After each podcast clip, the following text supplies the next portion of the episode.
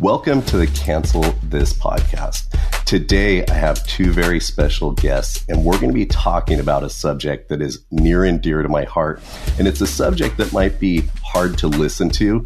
And honestly, a lot of people have canceled this subject out because it draws up a lot of pain. Sometimes it draws up a lot of controversy. And at the end of the day, people just sometimes don't want to hear it. But it's something we need to talk about, and it's suicide prevention and awareness. My guests are Doctor Daniel Emina and Rick Lawrence. Doctor Emina is a child, adolescent, and adult psychiatrist and associate medical director of the Amen Clinics, a chain of nationally recognized outpatient healthcare clinics that has pioneered innovative techniques in mental health diagnosis and treatment. Rick Lawrence is an award-winning author, journalist, cultural researcher, editor, and national speaker. He creates and leads interactive training for church and cultural leaders, parents, and teenagers, and is the creator of a highly innovative and interactive professional online training courses. Doctor Emina and Rick have come together to write an amazing book that I highly suggest each of you pick up. The book is called The Suicide Solution: Finding Your Way Out of the Darkness. Doctor Emina and Rick, thanks for showing up and uh, coming to the show. I really appreciate you guys being here. It's an honor to be here, Jason. Great. Very much an honor. Thank you so much for um, allowing us to share in your platform. This is amazing. Thank you. Oh, appreciate having you guys here. Um, Doctor Emina, I'm going to start with you. What was your heart, or what, what was placed on your heart that made you want to write a book about a topic like this? So, so true story, I, I didn't want to write a book. I'd been, uh, uh, the topic had actually kind of come up a bit. I work at the Amen Clinics, as you said earlier, a national clinic started by Daniel Amen. Daniel Amen writes a bunch of books, um, Healing A D D, Change Your Brain, Change Your Life. He's written a bunch of things that have touched many lives. Um, and with every doc that he works with, he's always kind of trying to get us to write books. And for me, I was like, no, that's not my thing. I, I love working with patients. I'm focused on that. I want to continue to grow clinically and such. And he just always would prompt me every so often. And interestingly enough, this top, I mean, being a psychiatrist, being a psychiatrist in practice now for seven plus years, on top of the years of training before that, um, I've had to work in this field and see suicidal ideation. We see that so often that it doesn't create a sense of fear anymore in psychiatrists. In some ways, it still does. I mean, obviously, you have to be concerned about it, but it informs how we treat and how we manage. And you start to become good at predicting or seeing and treating and learning about the strategies that help people get out of that, that dark hole that they may get into. Now, the skills built up over time, being at the clinic, learning from my patients, learning from other doctors, learning from Doctor Amen himself. And then this opportunity came up at uh, seven, six years in or so of a potential opportunity to write a book. And for the first time, there was a place in my heart that was open for this idea of writing a book. I was like, well, let's see. Um, The, uh, I had an opportunity to meet with Rick, and then I was sold at, at that point. We had a great first conversation about, you know, potentially working together, and it was it was pretty much done. I felt like God just kind of laid the groundwork for it for someone who's not really into writing books. All of a sudden right. Now I'm like, let's do this. No, I, I hear you. It's funny when uh, I was asked to write my book, it was the same way. I'm like, I don't even know the difference between a noun or a verb. Okay. I'm a high school dropout. Spent twenty-two years on the back of a fire engine. Um, are you sure you really want me to write a book? You know, but again, you know, God, it's the same thing. It's like you put a message on my heart and brought the proper people in, mentors above me to kind of prod me a little and and also give me, you know, some help from some professional writers too to to take my stories and turn them into something that can touch people. So that's really cool. Rick, so when you and Doctor Emina first met, what were your thoughts when he brought this uh, book idea to you? So uh, Daniel and I met because uh, my agent introduced us. Uh, and he was sort of the matchmaker. And, and Daniel knows that um, previously, because of where I live, I live in a high suicide area of, of the country. I live in the Denver metro area, and it has okay. uh, specifically the county that I live in has uh, one of the highest suicide rates in the country. And so I had school-age children moving up through this time. And because of that, I was connected um, sometimes directly to many, many suicides, and also drawn into the aftermath of those, and saw what the messaging around suicide was. And over the course of years, I became really restless, discouraged, upset, frustrated mm-hmm. with the conversation around suicide. It always, and especially when it came to young people, um, young people needed a lot more guidance and direction about how to process this shattering thing that happened within their community, uh, because where they gravitated to is almost to uh, worship the person who had just committed their, uh, right. taken their own life. Mm-hmm. And uh, there was very little done in the way of actual prevention. I just heard what felt like to me a lot of cliches and shallow answers to this issue. And I kept thinking that I know from my own experience in being in relationship with people who had suicidal ideation that that they were in, in what I would call infected by a destructive narrative that was very difficult for them to get out of. So they were stuck in this rut, in this narrative rut, um, where they played out their role in that narrative. And I started thinking about how Jesus, when he healed people, he was almost always simultaneously trying to challenge their destructive narrative mm-hmm. and plant uh, a new way of thinking about themselves as he restored them. Physically, he was trying to restore them in a in a soul way as well. And um, I just developed this, uh, most of the writing that I've done and the leading that I do and the training that I do all has this phrase in it called Jesus-centered. I, I was a general editor of the Jesus-centered Bible, uh, yeah. for instance, among, among many other things that I've done. And so because I'm so focused on Jesus, I started seeing the way that he interacted with people offered a way out of the valley of the shadow of death for uh, people who are stuck in this suicidal ideation and a destructive self-narrative. So when Daniel and I met, what Daniel brought that I didn't have, obviously, was all of his clinical experience and his research background into all of this. And what really bond, bonded us together is um, we we saw the overlap between our two worlds and how these two worlds were really uh, offering a way forward. Daniel a- advocated f- as the tagline for our book. He didn't win, by the way, but he advocated for a tagline to our book that was just said, "A Way to Live." And that's actually accurate to what the book is really about. It's a book about suicide and depression, anxiety, but it's really a book about um, a way to live your life that is modeled after the way Jesus lived his life and the way he interacted with people, that then creates a bulwark against that slide into depression, anxiety, and suicidality.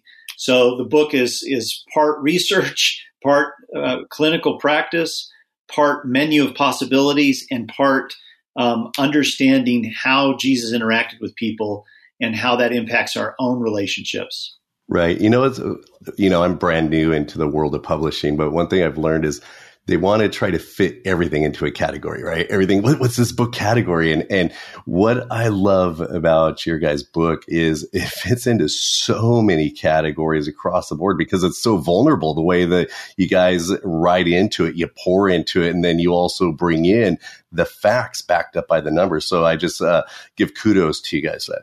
So, Doctor Emina, there's something I wanted to kind of throw your way.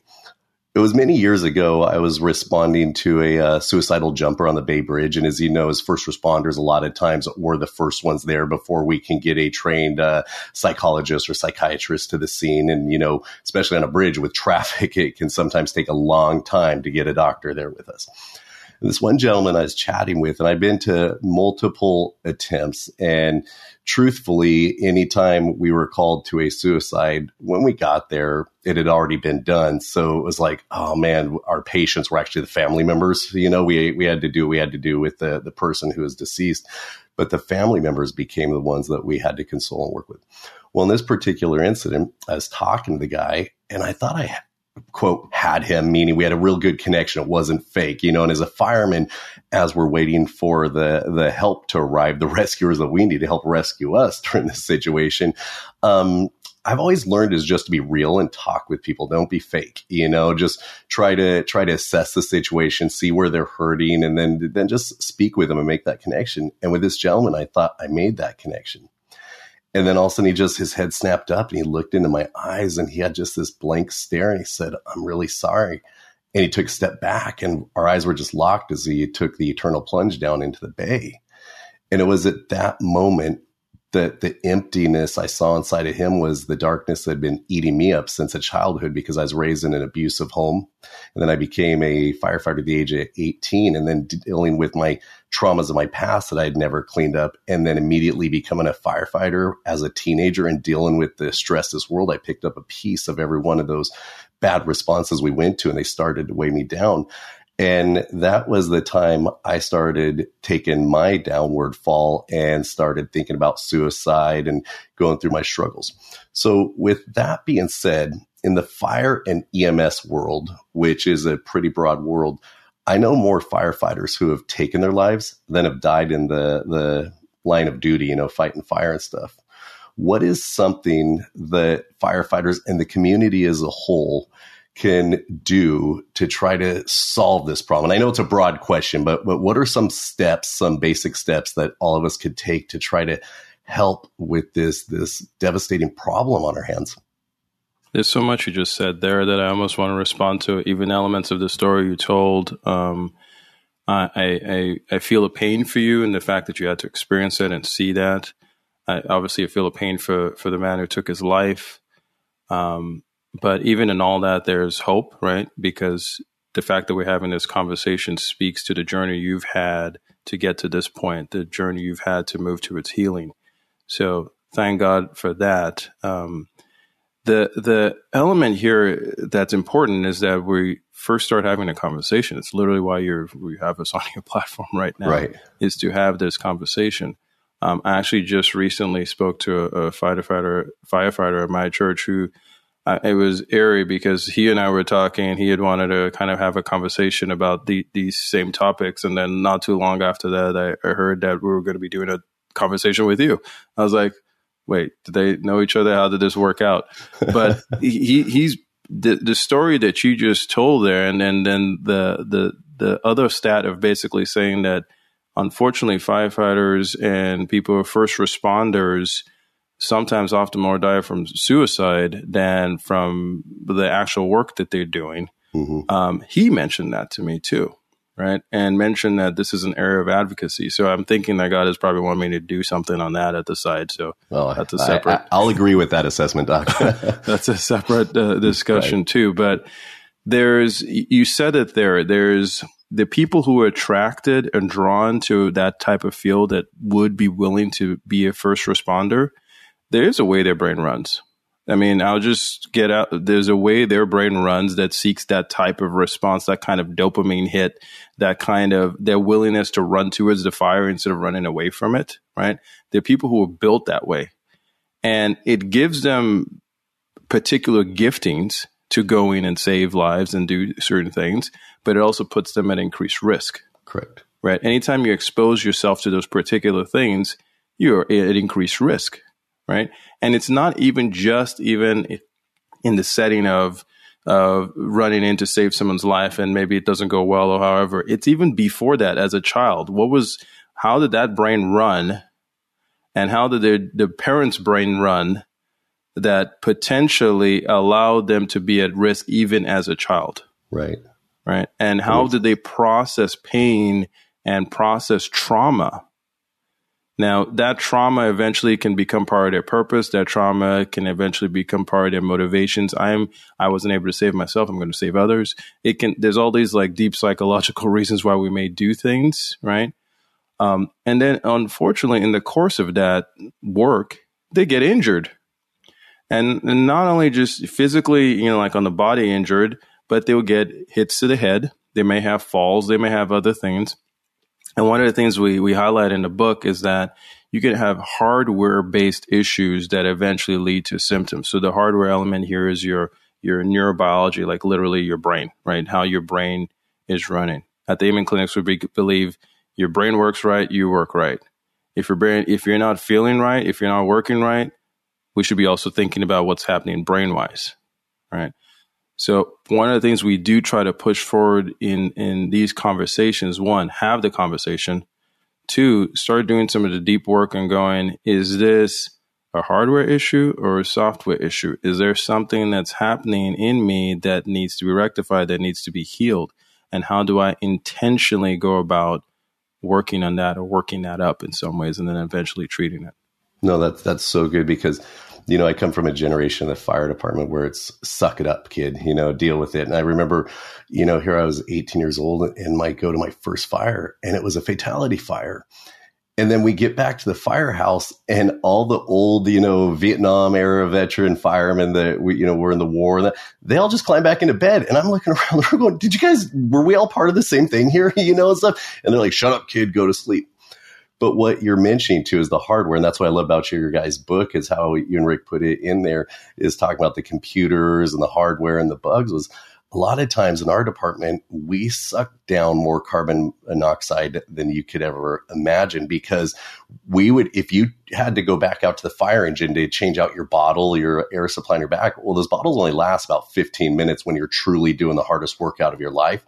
Well, if you go back out and get a fresh one, you're kind of weak and you're a wimp. So once the fire was knocked down, that was the most dangerous portion of the fire, uh, chemical wise, because there's so much grossness in that room, if you will. We'd pull our masks off and I would go back to the firehouse and for three days I'd have a pounding headache, just feeling horrible and stuff.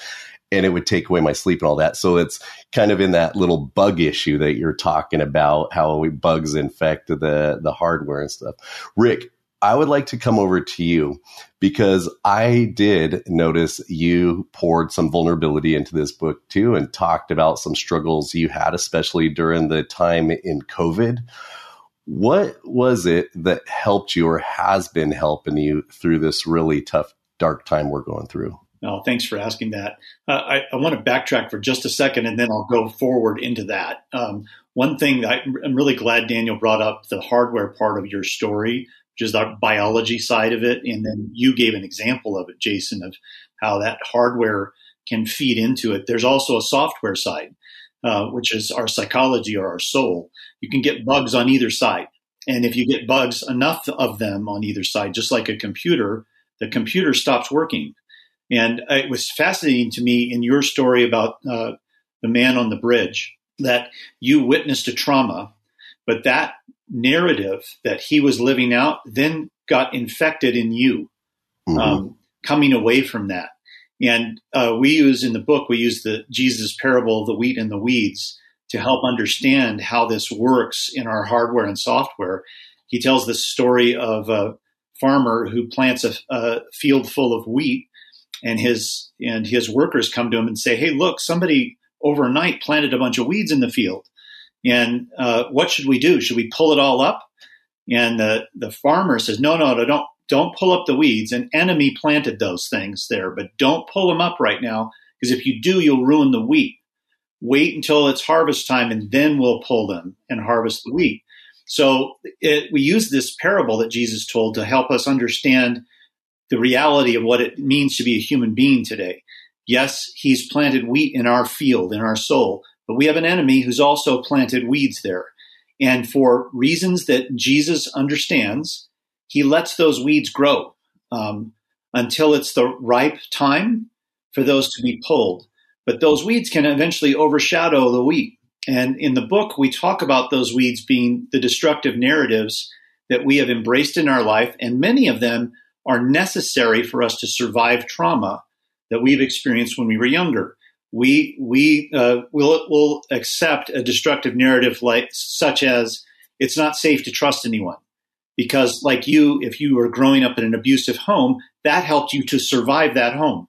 I didn't let anyone in whatsoever yes. because it was a single Vietnam veteran dad of mine who was suffering from his own traumas. And so not to cut you off, but just no, to interject there that I would actually just, I shut down as a child. And that's why I actually got thrown out of school when I was in the tenth grade, because I wouldn't let anyone connect with me because it was my safety zone, that it was easier just to shut down, let people say mean things to me and not even bark back. And uh, so you hit the nail on the head there. Yeah. And so what you are experiencing is a, a, a strategy, a narrative uh, inside that helped you to survive.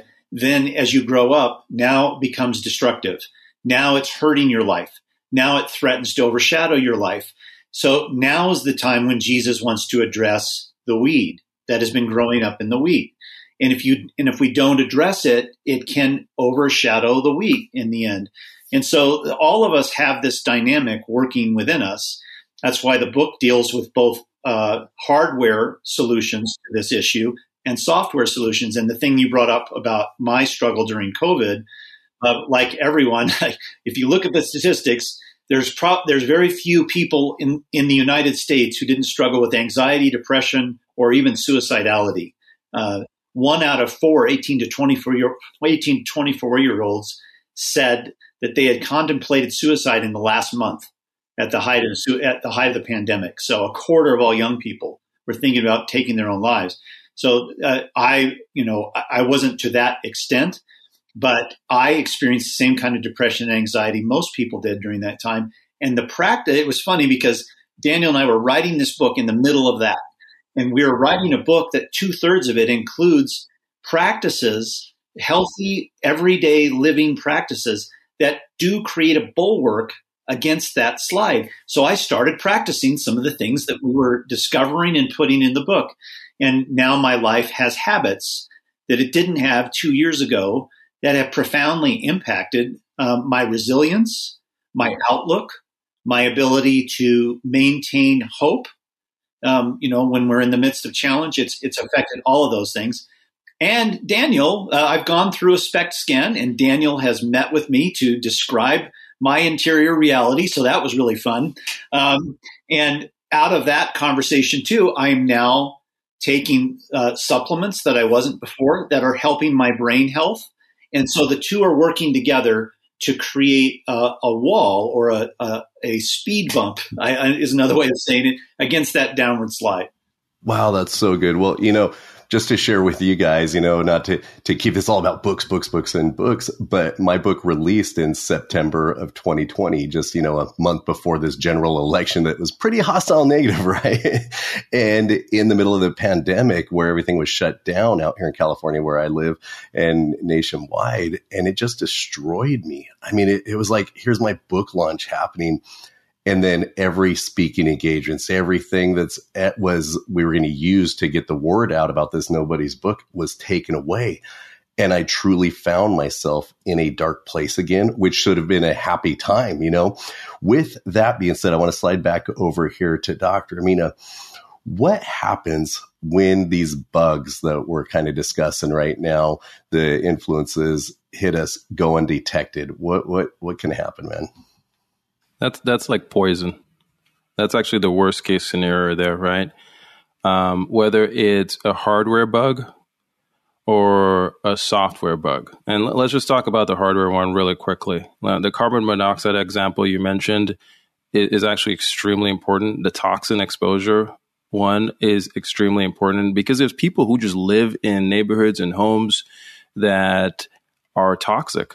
Right there, there's there's actually been some particular stats on the the the likelihood of mental illness um, in relation to how close you live to some kind of toxic waste dump, or or if you have a poor air air air pollution in your region. The the increase for depression, anxiety, or or problems with with focus or attention. So just think about that. Like the neighborhood you live in can impact your mental health. Now that's even separate from what else you may have going on in your neighborhood, right? If if there's a little bit more violence there, if there's a little bit more poverty there, just the, the, the air you breathe, the water you drink. We've seen stories about that, right? Some people drinking very toxic water for them.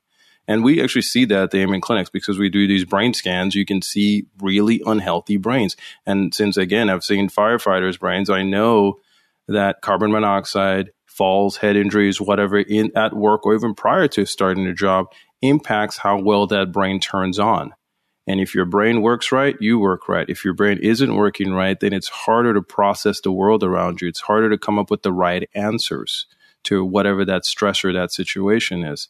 Now, the other point that um, we, we, that Rick has already talked about is just this idea of, unfortunately, in life, we can pick up a narrative, the story we tell ourselves about ourselves, right? Are we the hero of the story? Are we the victim of the story? How, how, what is that story? And the challenge with it is that we can unintentionally start living that out.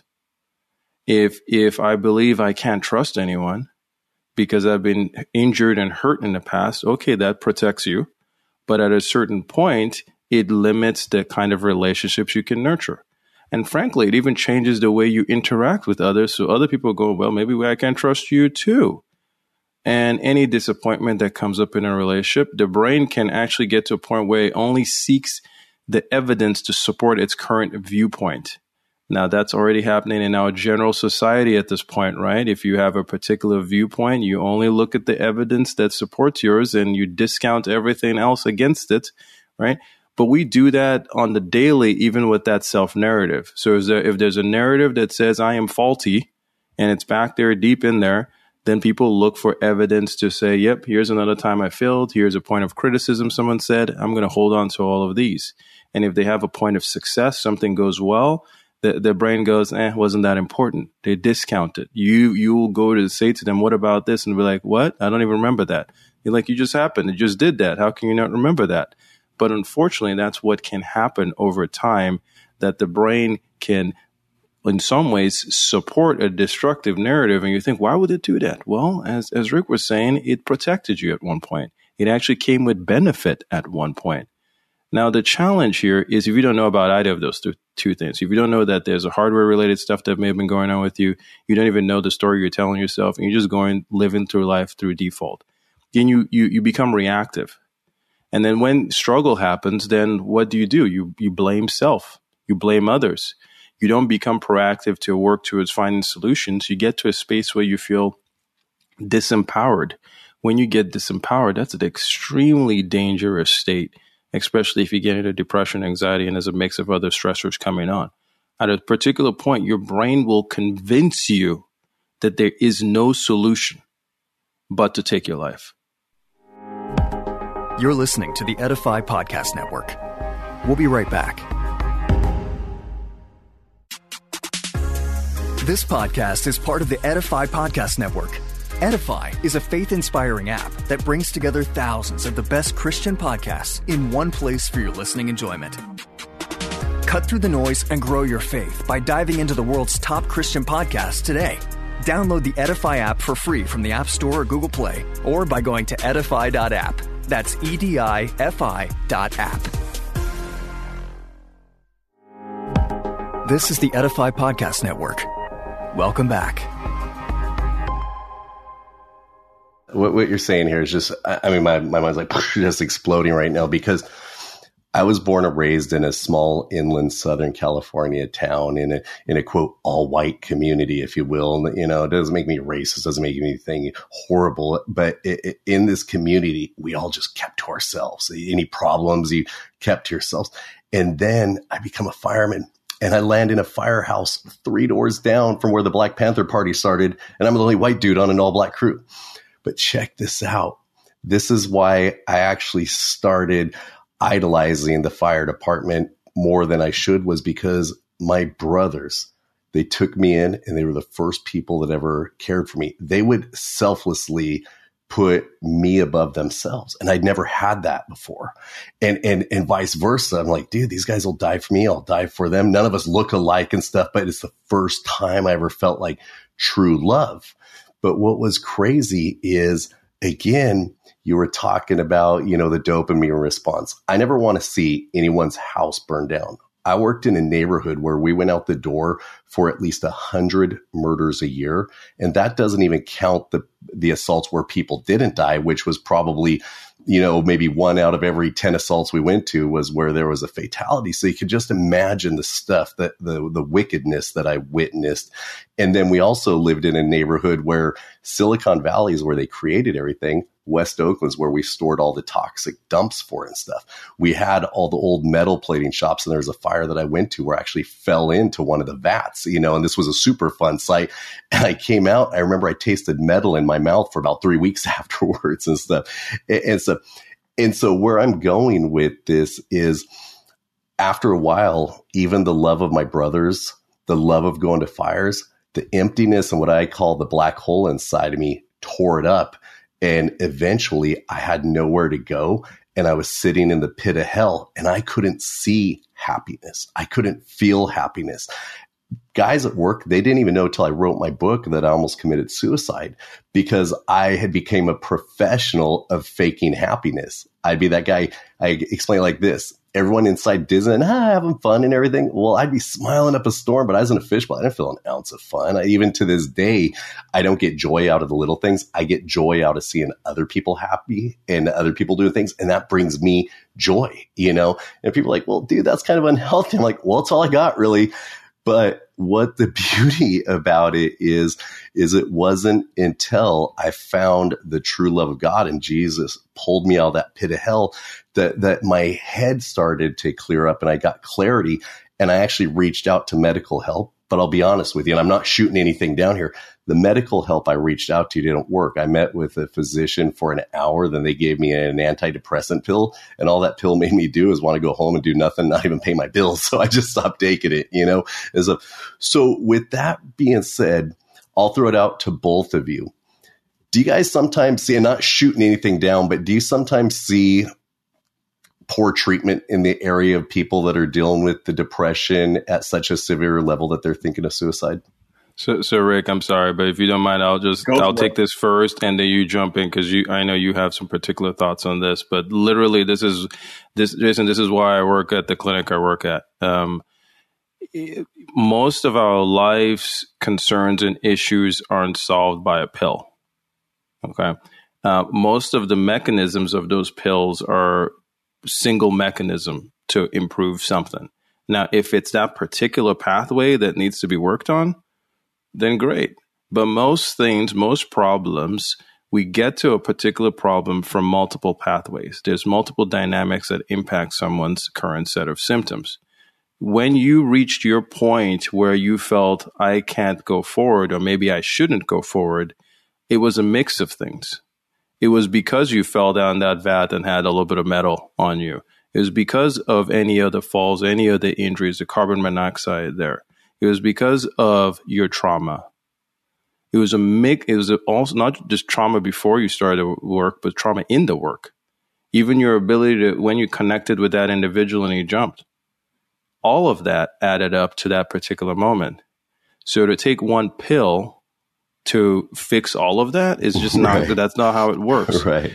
And and I think that's some a disservice we, we, we, we have in the mental health field, is that we can sometimes try to re- reduce it all down to which pill you take. And maybe it's just a different pill.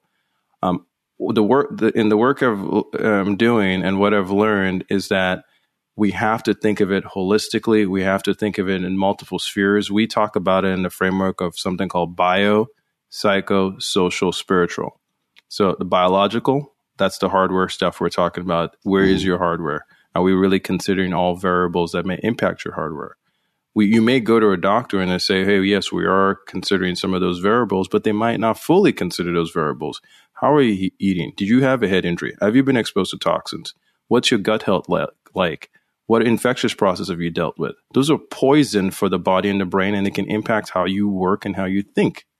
Right? That is a huge sphere of things beyond just taking that one medicine. Now, it doesn't mean that one medicine can't help, but it's only going to be a particular portion of a, a complete treatment plan. And then the psychological piece we've just been talking about, the narrative piece. If there's been no change in internal narrative, if there's been no growth there, if there's been no analysis there, um, you just continue thinking the same way you've taught, you, you've thought, and then with slightly different neurochemical balance. Mm-hmm. Right. And maybe that gives you a little bit of a bump in, in, for, for a couple of weeks, a month, a year, two years, whatever it is. But if you're thinking the same way that you've thought, even if we've changed up your neurochemical balance, you'll eventually end up the same same way. You just kind of like teach your brain that this is what it is now. I give the example. It's like if you always overeat, then like, like you know, when you order a meal, you just always overeat and you need to feel kind of uncomfortable. That will become your new judgment of what full feels like. Right. Right. So you, you've, you've trained yourself into that. So if you have unhealthy eating patterns, then you trained yourself into that, and that would become your, your consistent eating patterns. Same thing. Even if you give you the right supplement, the right med, if you still think the same way, you'll eventually just still kind of end up back where you were at. So bio, psycho, social, it's your environment, whatever you right. can do to manage in, that environment, how you connecting with others. And then the spiritual or the purpose element of life. That's the biggest thing, right? When you, you your your purpose was identified, when God spoke over you and said, this is what, Jason, I've I've called you to do these things. You are a lifesaver. You're a life giver. You bring joy. You can bring joy to others. That is your role, and you can connect. When when that is so clearly defined by God, plus anything else he has already told you, um, that gives you a sense of purpose too. And then now that moves you forward, probably even sometimes more powerfully than any of the biopsychosocial stuff, right? If you have that level of purpose. So no, uh, it, I, I, my, my last thing on this is just, yeah, you're absolutely right. We can never just reduce it down to one one pill, ever. You know, one one little P S here too that uh, it's I think is a helpful metaphor that Daniel and I use in the book. The, our biology, our hardware, uh, if there's a bug in it, as Daniel has uh, described multiple different ways that can happen, that's like a headwind. That's always in your face. It's not that you can't overcome the headwind, but if it gets hurricane level strength, then it's hard to move.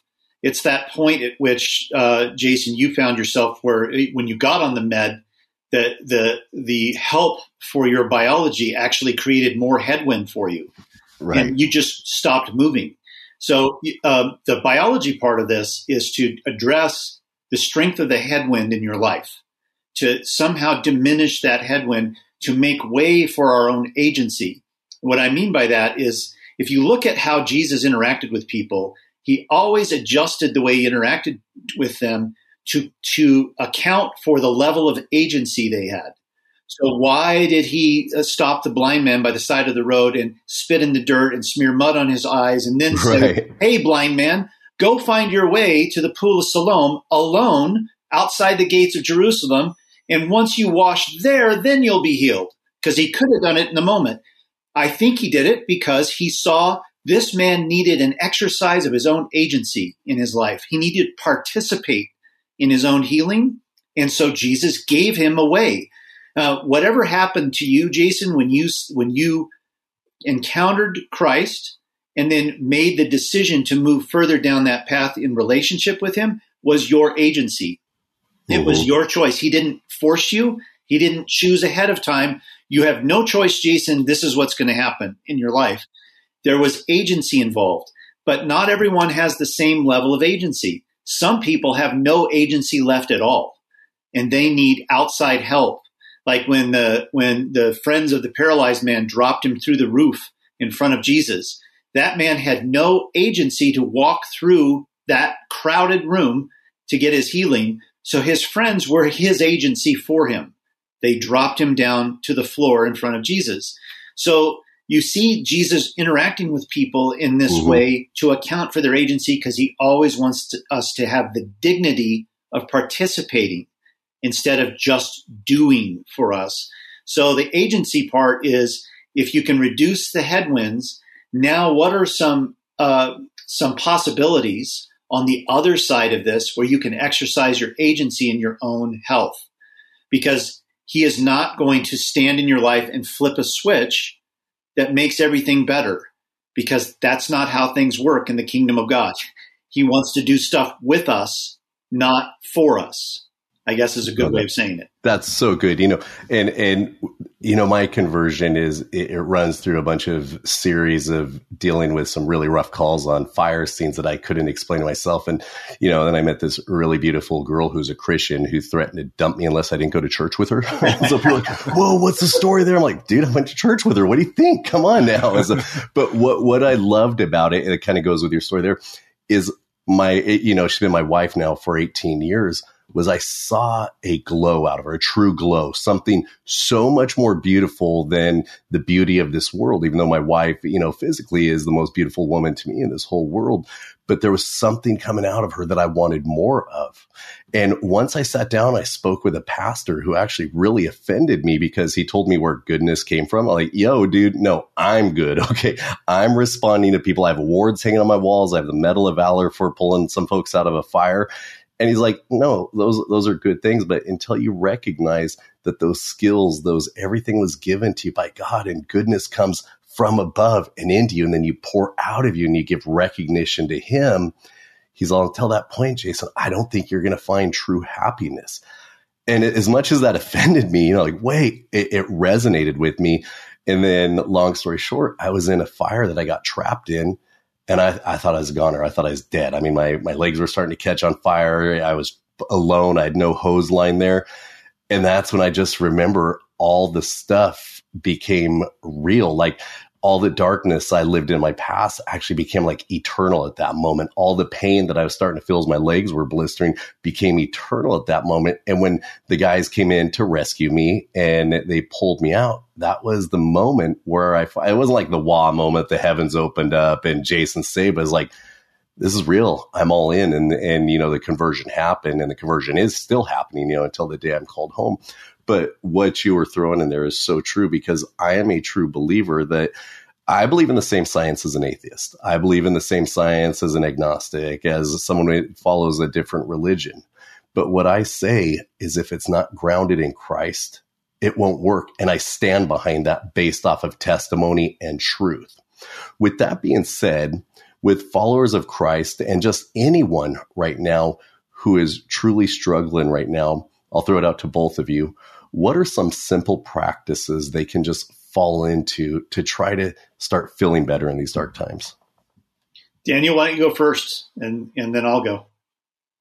So the, the simple practices, these are things I actually tell the clients I work with. Um, uh, these times dis- uh, can unfortunately lead us to being disempowered. I mean, we, we all unfortunately have gotten caught in doom scrolling, just rolling, you know, scrolling through our phones, looking at one bad news story to the next bad news story, watching the news about the world is ending, basically, from whichever political point of view you're in. Right. Uh, there, there's different reasons why the world is ending. But uh, um, I, I try to, my, my focus is obviously to, to, to empower them and bring them to these principles I call the four C's.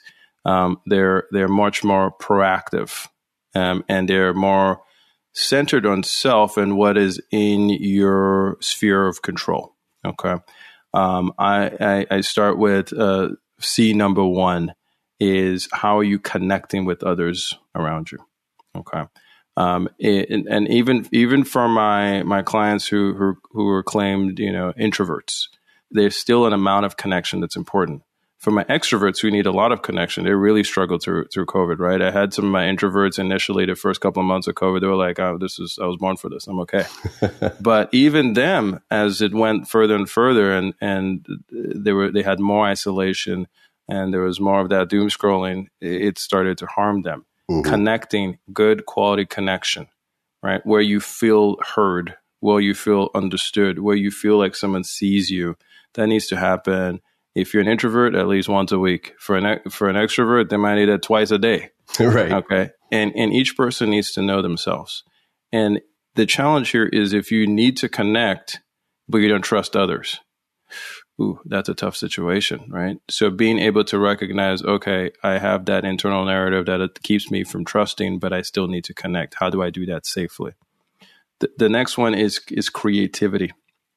Um, it's one of the ways to channel some of that emotion in our, uh, our emotional brain into something. It's actually another way to help us feel empowered. It's one of the reasons why um, people did more gardening uh, during, or even fixing up their house during the, the pandemic, filling an area of, of empowerment would naturally decrease some of their anxiety and, and depression, right? Um, so a creative outlet. If you're into music, it's music. If you're into art, it's art. Actually, I, I overly emphasize this point at times because for my clients who who have those creative brains, mm-hmm. they feel more. Right. So if they have a trauma, they feel it more. Right. If they if there's something positive or good in their life, they feel feel it more. But if there's something negative, they unfortunately feel it more also. So I always need them to have that creative outlet. The next one is part of what you do too is is just you contribute. You find some ways to contribute to your community around you. You're contributing in some ways. That could be a volunteer opportunity. That could be even just saying, you know, to a friend, or let's go on a walk together. Let's do something together. It could be starting a podcast. It could be whatever, whatever the thing is for you.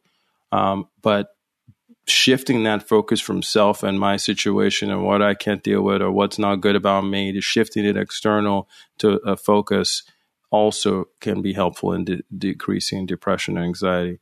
The I'm last in total, one, total agreement with that. Yeah. The last one is cultivating um, a lifestyle of wellness. This is the intentionality piece, right? Stop, stop living by default. Um, start thinking about, when should I wake up? How should I eat? How should I exercise? Do I need to learn a little bit more about the brain and body? Yeah, that doc was talking about that toxins can impact you. I've had some, I've hit my head. I've been exposed to stuff. Am I doing anything about that? Oh, the doctor told me that I have sleep apnea. Am I treating that? Yeah, sleep apnea, treat it. It hurts your brain real bad. It hurts the hardware of your brain. It will impact how you, you feel, right? Basic things like that. But then also cultivate that healthier interior narrative. After anybody who hears this, I want them to start thinking, what's the story I tell myself about myself? And do I like the story? Can I change the story? Is the story yes, true? Yes, you can change it. Is the Is story, the story true? even true? Right? And what what what would God think of this story, right? What kind of story would, would God tell of me? And can I live into that story? I like that. That's great. Rick, what kind of advice could you throw out from a personal standpoint and also a professional standpoint that yeah, you've seen? I, I, I love how Daniel sets up the, these four C's. And then the last part of our book is just, uh, like, I think it's six or seven or eight different chapters that express ways of living that out in a menu of possibilities. Uh, the, the first one that, um, that in that lineup is about engaging the body. And this is going to sound funny, but But um, Jesus promoted holy living with a W H. We think of H, holy living, but he promoted holy living, meaning body, soul, mind, and spirit. All of those in a healthy uh, uh, in a healthy computer, the hardware and software is working well when all those. So uh, we think of Jesus as a carpenter, but he was actually mm-hmm. most likely a stonemason because that was the building material. If you look at the word that you, is translated carpenter, it's tecton, which really is a stonemason. So right. Jesus, for thirty years, worked a very hard physical job. Um, the most historians and, and theologians believe that Jesus likely in his lifetime walked twenty-one thousand miles, the wow. circumference of the earth. Um, so he was a physically active, aggressive man. In fact, in those uh, interchanges he had with the Pharisees, the Pharisees were probably scared of him physically too, because he was a, a very physically active person. I'm saying this to say Jesus lived a life that had a high degree of engagement with his body physically. So what does that mean for us? It means that the way that we engage our body in our everyday life contributes to our whole health. It's not just about eating right and um, losing a few pounds. It's about how do we live in such a way that is holistic, the way Jesus modeled. So we have a bunch of ideas about ways, uh, creative ways you can engage your body that are non-traditional as well, um, and ways that you can eat things that that you might not have known actually help build up a bulwark in your brain against this slide towards suicidality. So if we're thinking about um, body engagement, a simple thing that you probably heard before is just simply walk more, sit less. We've heard this mm-hmm. a lot. But it isn't just about our physical health when we say that. it, that contributes. There's a connection, a deep connection between our physicality and our psychology. So if we walk more and sit less, especially if we walk more outside mm-hmm. in nature, we have a whole section mm-hmm. on all the research behind what happens right. to you when you're in nature, physically, biologically. Um, if you do some of these simple shifts, these simple tweaks in the habits of your life, you'll start to see these incremental changes in how you see yourself and see the world and see others. And they happen to match the way Jesus lived his life and promoted whole living to others. That is so good. Gentlemen, I so appreciate you guys on so many levels, and jokingly, but not too jokingly said, I just feel like I got my own little uh, counseling session there. So, um, so I'm not sending a check though. Okay. No, but, but seriously, you guys, the, the wisdom, knowledge, and experience that you just poured out there, I know for a fact is going to bless so many people. And I just want to highlight once again for everyone out there listening right now, pick up their book, The Suicide Solution: Finding Your Way Out of the Darkness. And Doctor Emina, what was your tagline for the book? A way to live. A way to live. I love that too. Okay. So my friends, again, The Suicide Solution: Finding Your Way Out of the Darkness. It's a great way to show you how to live the way that God wants you to live. All right, gentlemen, where can we find this awesome book? Everywhere. Um, you can find it e- most easily on Amazon, but any bookstore, uh, Christian or mainstream, has it as well. Perfect. And Doctor Emina, if people want to connect with you via social media or websites, where could they find you? Um, I'm, I'm getting comfortable with the, the social a little bit. So I'm no, at, you're not. Uh, I can hear it in your voice. Doc, come on. Even though you're a, I'm like, I'm like, see, there's a fireman side of me. Okay. I'm, I'm a mini I'm like, psychologist over here. No, you, you, you actually are. Um, no, the, it's at Doc Emina M D, uh, uh, uh, and Instagram. So at Doc Emina M D. And, uh, uh, and you can also find me on the Amen Clinics website too. So amen clinics dot com. Perfect. And Rick, where can people find you and your awesome podcast? Yeah, I'm on at Rick Skip on Twitter. I have a podcast called Paying Ridiculous Attention to Jesus. If you look that up wherever you get your podcast from, I know it's a strange long name, Paying Ridiculous Attention to Jesus. There's a reason for such a long name, but uh, that's a podcast I've been hosting for seven years now. You can find that, and uh, or you can go to rick lawrence dot com. Great. All right, gentlemen. I mean, seriously, we could continue on and on with this conversation. I have a feeling there's going to be a time in the future where our paths are going to cross again so we can talk some more about this uh, subject. Folks, what I want you to remember is, you know, I like to engage the cancel culture, but don't cancel yourself. And I'm not saying that in a cheesy sort of way. Do not cancel yourself. Don't let other people cancel you. Look to God for who you are, and check out this amazing book if you're going through some tough times, or even if you're not, just so you can help those around you. Thanks for listening, my friends. Have a great day.